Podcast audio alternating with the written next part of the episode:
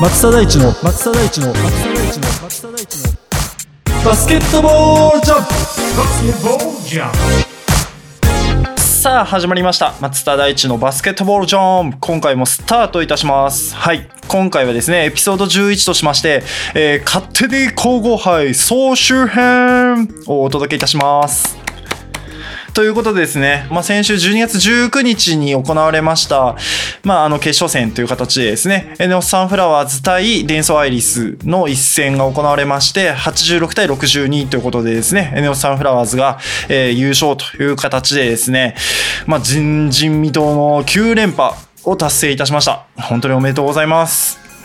ねなんかエネオスがねずっと強いようなイメージ確かにありますけど、まあ、昨年ねやっぱり渡嘉敷選手があの大怪我してちょっと離脱した時にねやっぱりちょっとエネオス苦しいかなっていう風にね思ってた中で、まあ、昨年はねやっぱりちょっとねあの同期の岡本選手だったり、まあ、ポイントガードの宮崎選手がねの活躍だったりっていうので、ね、すごいこう昨年はこうこうジーンとくるねあのシーンがねたくさんあったイメージがあってで、まあ、今年はねまたちょっとこうねチームのパワーバランスが変わってきてねどうなるかっていうところでしたけどやっぱり強いぞエネオスサンフラワーズでしたね。うん終わってみれば。うんやっぱりね強かったっすね。まあどこ強いっていうとまあどこも強いんですけど、うん、まあもちろん渡嘉敷選手っていう安定のインサイドのね、プレイヤーがいて、で、林選手、岡本選手っていうね、両ウィングにね、あの4割超えるようなスリーポイントシューターがいて、で、まあ、ね、オリンピックでも活躍した宮崎選手が来て、うん、まあやっぱりね、あのバランス的にはね、非常にやっぱり強いですよね。で、まあ控えの選手たちも、まあここ最近やっぱりこうレベルアップして試合に出るようになってっていうところも含めると、やっぱりこう一つね、こう、ね、頭飛び抜けてるかなっていう感じがね、あのしましたね。久々に、はい、エノスの強さっていうところを見させていただいた試合だったかなというふうに思っております。うん。まあ、ちょっと全体的なね、総集編という形ですので、まあ、お伝えさせていただくと、まあ、今回ベスト4に入ったのが、まあ、エネオサンフラワーズ、あとは、まあ、あの、トヨタ暴食、サンシャインラビッツと、あと、デンソアイリス、富士通レッドウェーブっていう4チームが、まあ、ベスト4に入りましたと。で、ね、昨年準優勝だったトヨタのアンテロープスが、逆に、あの、この中に入ってなくて、ね、あの、昨年、プレーオフでは優勝で皇后杯では準優勝だったんですけどうんまあやっぱりなかなかちょっと勝ちきれてないかなっていうところとまあ勝負どころのところでなかなかねあの点数が伸びなかったりとかうんまあやっぱり安間選手っていうねあのエースのポイントガードがいる中でなかなかちょっとねそういうところがあの抜けてしまったっていう穴がねあの、まあ、ちょっと苦しいところではあったのかなっていうふうには思いましたね。うんね、今年富士通レッドウェーブには宮沢選手っていう、まあ、エネオスでも中心選手だった、ね、選手が移籍するという、ね、ビッグニュースがあってでやっぱり富士通はここまでリーグ戦、ね、無敗できてっていう形だったので。ねえなかなかやっぱりこう富士通にもチャンスあるかなと思ったんですけどうーんまあやっぱね伝送強かったっすね。うん。まあベスト4の試合で伝送対富士通っていう形でまあかなり接戦だったとは思うんですけどうん。でまあやっぱり後半残り4クォーターの勝負どころとかっていうところでまあインサイドがねやっぱり伝送は強くてで富士通はどっちかっていうとアウトサイドがあの5人がみんなスリーポイントシュートがまあ、打てるっていうところがね魅力的なチームではあるんですけどうん。まあやっぱりシュートが入んない時に富士通はちょっと苦しくなるなっていう感じは受けましたね。うん。まあ、伝送は逆に言うとインサイドがある程度アドバンテージがあるんでそこを起点にねあの試合を作れるっていうところがねやっぱりちょっと有利に運べるところかなと思いますしまあやっぱりこう赤穂ね、姉妹がいて高田選手がいてっていう形で、まあ、やっぱりこうバランスがね非常にこういいチームではあるんで、まあ、そういう意味では、まあ、伝送富士通っていうところも、まあ、やっぱりこうねこの次エネオスとどういう風に戦うかっていうところも含めてねこの後のチームにね期待できるようなね試合内容だったんじゃないかなと思います。うん。まあ、トヨタ紡織がね、やっぱりこう4つに入ってくるっていうのもやっぱすごいっすよね。うん。まあ、チームのね、サイズ感で言ったら、リーグで言ったらほんと小さい方なんじゃないかなと、うん、思ってまして、で、やっぱりね、何がすごいって、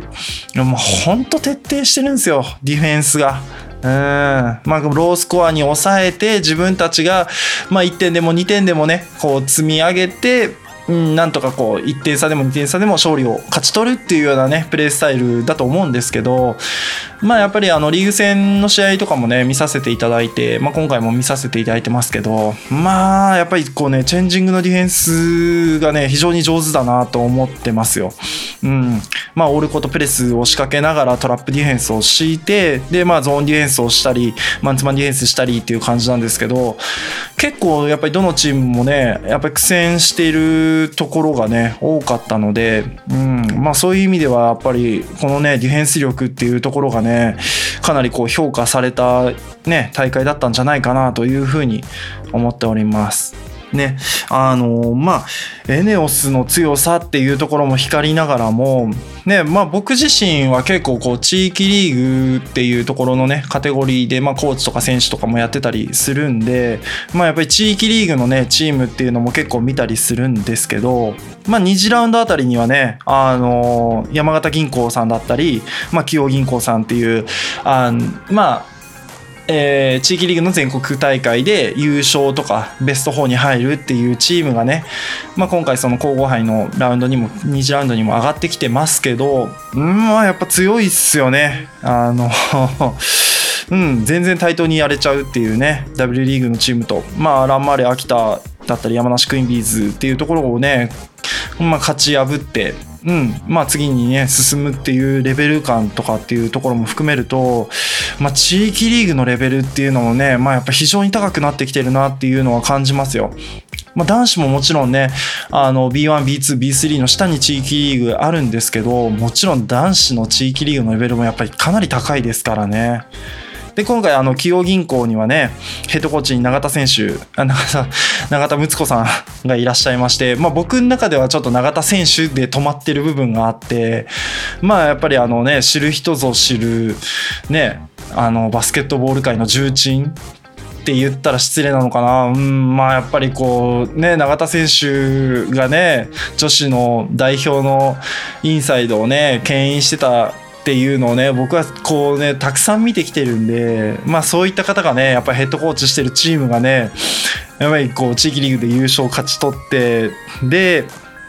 うんまあこういう皇后杯でも勝ってくるっていうようなねチームを作ってくるとなんか嬉しいですよね。うん結構やっぱり知ってる選手がねアシスタントコーチに入ってたりっていうところもね見受けられますしなんかそういうこう楽しみ方とかっていうのもねちょっとこうマニアックなんですけど、うんまあ、僕自身としては非常にこうね楽しんで見られたんじゃないかなというふうに思っております。はいね、皇后杯がようやく終わってで、まあ、あのこの後ねウィンターカップが行われてという形で、まあ、本当に12月はねあの、まあ、社会的にもね師走の時期で忙しい時期ではあるんですけどバスケットボール界も師走ですよ。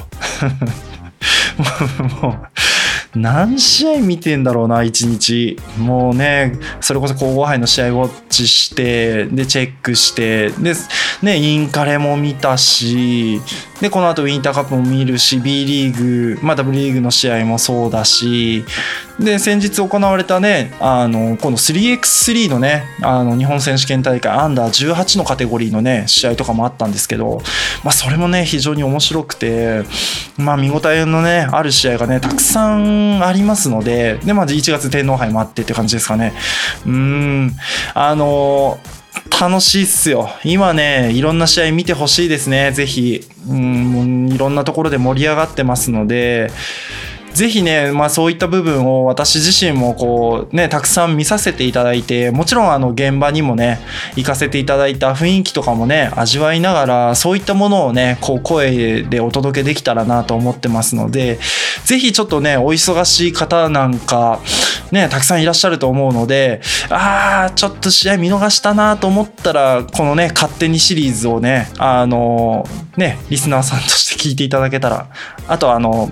ね、Spotify のチャンネル登録とかをね、していただいたらね、非常に私自身も、あの、嬉しく思いますので、ぜひぜひ今後のね、配信も楽しみにしていただけたらな、というふうに思っております。まあ、次回はですね、あの、この後、W リーグの方も、まあ、1月からですね、また試合目白押しで、うん、まあ、今後ね、あの、この、ね、上位対決っていうのも増えてきてますので、まあ、そういった試合内容だったり、試合展望だったり、今後の見どころなんていうところもね、お届けできたらというふうに思ってますので、ぜひぜひまた、あの、この配信をね、楽しみに待っていただけたらと思っております。まあ、今後は火曜日、金曜日という形でですね、あの固定してちょっと配信できたらと思ってますので、火曜日になったら、金曜日になったら、ぜひね、あの、Spotify で、ポッドキャストで、まあ、この番組を聞いていただけたらなと思いますので、引き続きどうぞよろしくお願いします。はい。では今回はこれで以上となります。それではまた次回お会いしましょう。バスケットボールコメンテーターの松田大地でした。